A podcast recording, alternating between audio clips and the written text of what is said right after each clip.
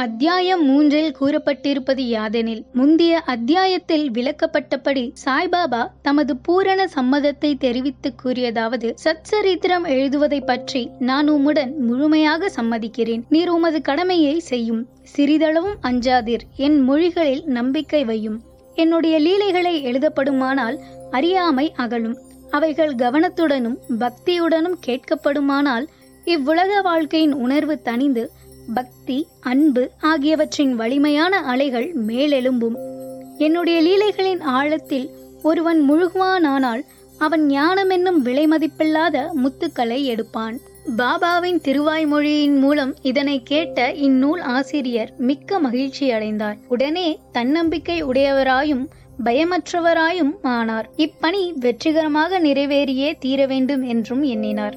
பாபா தனது பக்தரிடம் கூறியதாவது ஒருவன் என் நாமத்தை அன்புடன் உச்சரிப்பானாகில் நான் அவனுடைய ஆசைகளை பூர்த்தி செய்து அவனுடைய பக்தியை அதிகப்படுத்துவேன். என் வாழ்க்கையையும் செயல்களையும் ஊக்கமுடன் இசையாய் பாடுவானாயின் அவனுக்கு முன்னும் பின்னும் எல்லா திக்குகளிலும் சூழ்ந்திருப்பேன். என்னிடம் உள்ளத்தையும் உயிரையும் ஒப்புவித்த அடியார்கள் இந்நிகழ்ச்சிகளை கேட்டதும் இயற்கையிலேயே மகிழ்வெய்துவர். நம்பிக்கையுடன் என் லீலைகளை எவனாயின் இசைப்பானாயின் அவனுக்கு எல்லையற்ற பேரின்பத்தை நல்கி என்றும் நிலைத்திருக்கும் திருப்தியையும் அளிப்பேன்.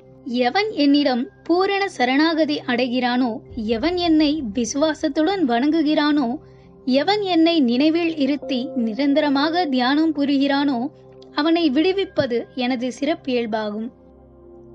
என் நாமத்தை உச்சரிப்பவர் என்னை வணங்குபவர் எனது நிகழ்ச்சிகளையும் வாழ்க்கையை பற்றியும் எண்ணி இவ்வாறாக என்னை நினைவில் இருத்தி இருப்பவர்கள் எங்கனும் உலகப் பொருள்கள் உணர்ச்சிகள் இவைகளில் கவனமுள்ளவர்களாக இருக்க முடியும். சாவின் வாயினின்று எனது அடியவர்களை நான் வெளியே இழுத்து விடுவேன்.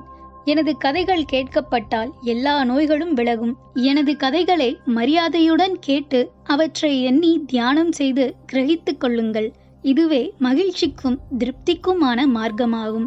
என் அடியவர்களின் பெருமையும் அகம்பாவமும் அற்றுவிடும். கேட்பவரின் மனம் அமைதிப்படுத்தப்படும். அன்றியும் அது இதயபூர்வமும் முழுமையுமான பக்தியாயிருப்பின் அது உச்ச உணர்ச்சியுடன் ஒன்றாகிவிடும். சாயி சாயி என்று சாதாரணமாக ஞாபகம் ஊட்டிக் கொள்வதே பேச்சில் கேட்பதில் உள்ள பாவங்களை தீர்க்கும். கலங்கரை விளக்கமாக இருக்கும் பாபாவின் கதைகளை காணலாம். படகுக்காரர்கள் பாறைகள் அபாயங்கள் இவற்றிலிருந்து விலக்கி பத்திரமாக பயணம் செய்வதற்காக கடலின் பல்வேறு இடங்களில் கலங்கரை விளக்கம் கட்டப்படுகிறது.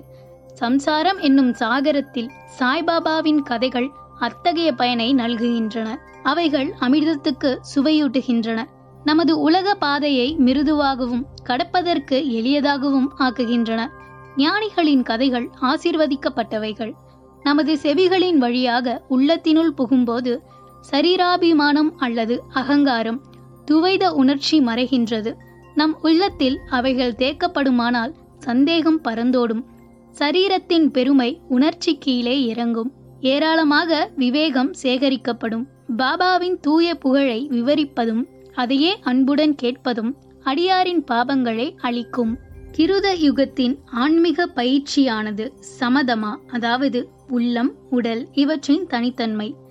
திரேதா யுகத்துக்கு தியாகம் துவாபர யுகத்துக்கு வழிபாடு கலியுகத்திற்கு இறைவனின் புகழையும் நாமத்தையும் இசையாக பாடுவதுமாகும். கடைசி பயிற்சியானது நான்கு வருணத்தை சேர்ந்த எல்லாருக்கும் உரியதாகும். மற்ற பயிற்சிகளான யோகம் யாகம் தியானம் தாரணை ஆகியவை பழகுவதற்கு மிகவும் கடினமானவை. இறைவனது புகழை செவிமடுப்பது மிகவும் எளிதாகும். நாம் நமது கவனத்தை அவைகள் மீது திருப்ப மாத்திரமே வேண்டும். இவைகளை கேட்பதும் கதைகளை பாடுவதும் புலன்கள் அவற்றின் பொருள்கள் மீதுள்ள உறவை நீக்கி அடியவர்களை பற்றறுத்தவர்களாக்கி முடிவில் ஆன்ம உணர்வுக்கு வழியமைக்கும் இக்குறிக்கோளையே கருதி கொண்டு சாய்பாபா சத்சரித்ராமிருதா என்னும் அவரது கதைகளை எழுத செய்தார். அடியவர்கள் இப்போது இக்கதைகளை எளிதாக படிக்கவோ கேட்கவோ செய்யலாம். அங்கனம் செய்யும்போது அவரை சாய்பாபாவின் தாயன்பை காணலாம்.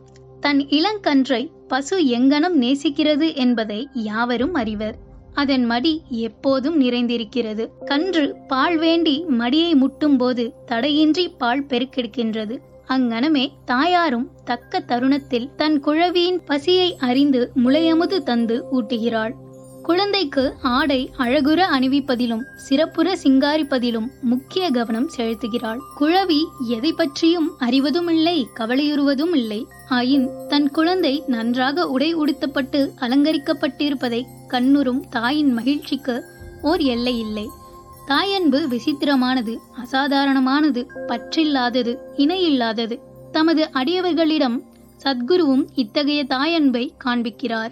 பாபாவின் இனியதும் அமிர்தத்தினையொத்த வார்த்தைகளையும் நாம் இங்கு கேட்கலாம். ஒரு நாள் மத்தியான ஆரத்தி முடிந்த பிறகு அடியார்கள் தங்கள் இருப்பிடங்களுக்கு திரும்பிக் கொண்டிருந்தார்கள். அப்போது பாபா கீழ்கண்ட அழகான அறிவுரையை விடுத்தார். நீங்கள் எங்கு வேண்டுமானாலும் இருங்கள். என்ன வேண்டுமானாலும் செய்யுங்கள். நீங்கள் செய்வது அனைத்தும் எனக்கு தெரியும். நானே அனைவருடைய அந்தரங்க ஆட்சியாளனாக இருதயத்தில் அமர்ந்து இருக்கிறேன் இந்த உலகின் கண் அசையும் அசைவற்ற சர்வ ஜீவராசிகளையும் நான் அரவணைக்கிறேன்.